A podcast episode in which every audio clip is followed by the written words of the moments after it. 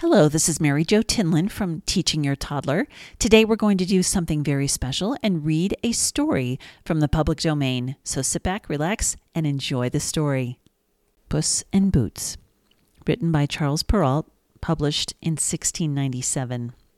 Once upon a time, there lived a miller who had three sons.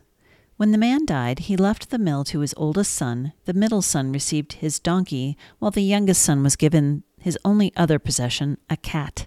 The young man felt sad. Seeing the young man sad, the cat went over and rubbed his head against the young man's leg and spoke. The young man was astonished. Yes, I can talk, said the cat, and if you will but buy me a handsome pair of boots and a large leather bag, I will make you a rich and happy man. Although the young man was poor, and had a few coins he had uh, and the few coins he had in his pocket was all he possessed. He was so astonished that his cat could talk that he went out and bought the boots and bag. Dressed in his brand new boots the cat put bait in the bottom of his leather bag threw it over his shoulder and set out over the fields. Using his cunning the cat caught a plump rabbit. Now, you would have thought the cat would have gone back to the young man and given him the rabbit to eat as he was hungry. But no, the cat had bigger plans. With the boldness of a lion, this clever cat took his plump rabbit straight to the king and presented it as a gift from his master, the Marquis de Carabas.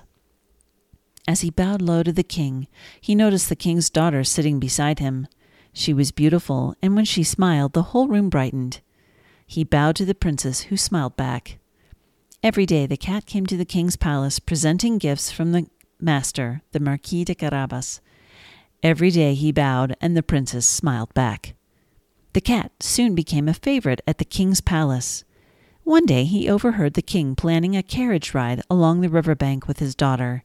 He raced home and told his master, Do what I say, and fortune will smile kindly upon us. Opportunity is knocking on our door. The cat took the young man down the river. Take off your clothes and get in the water.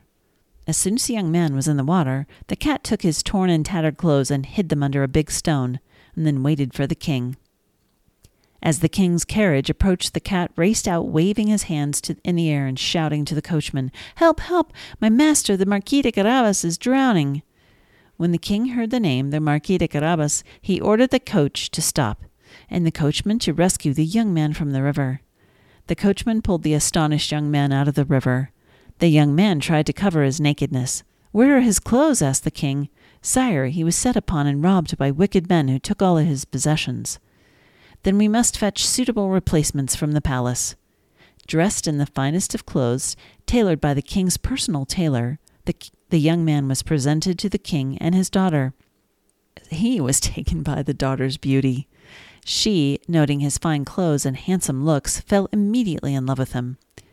The young man was invited to join the king and his daughter in the royal carriage. And the carriage continued on its way. Puss in Boots raced ahead. He came across the peasant working in the fields. Drawing his sword, Puss in Boots challenged them. When the king asked to whom these fields belonged, declared, The Marquis de Carabas, or it will be the worst for you. The frightened workers agreed. The cat then came upon the village. He told the villagers, When the king asks whose lands these are, Declare the Marquis de Carabas, or it will be the worst for you. These fields, sire, and all the surrounding lands belong to the Marquis de Carabas. I'm impressed, my lord, said the king. The king's daughter smiled and touched the young man's arm. The young man was even more astonished by the cleverness and audacity of his cat. Puss in Boots came at last to a castle and knocked boldly on the door. The enormous wooden door creaked open, and a large ogre presented himself. What do you want? The cat bowed low. I've heard you are fierce and cruel and that people are afraid of you. What of it? grunted the ogre. I've also heard that you have powers to change yourself. Suddenly a ferocious lion appeared where the ogre had stood. Puss quickly scrambled and scratched his way up a nearby curtain, well out of reach of the lion's sharp teeth. For his sa- from his safe perch, high upon the curtain, the cat's confidence returned. That's easy, he chided, to change yourself into something so big. But couldn't you say change yourself into something small, like a mouse? With a sneer, the ogre transformed himself into a mouse. Before you could say, hey diddle diddle, the cat pounced on the ogre. The ogre made a very good supper. Just then, Puss heard the sound of the car- king's carriage pulling into the courtyard. He hurried out to greet the king and his daughter.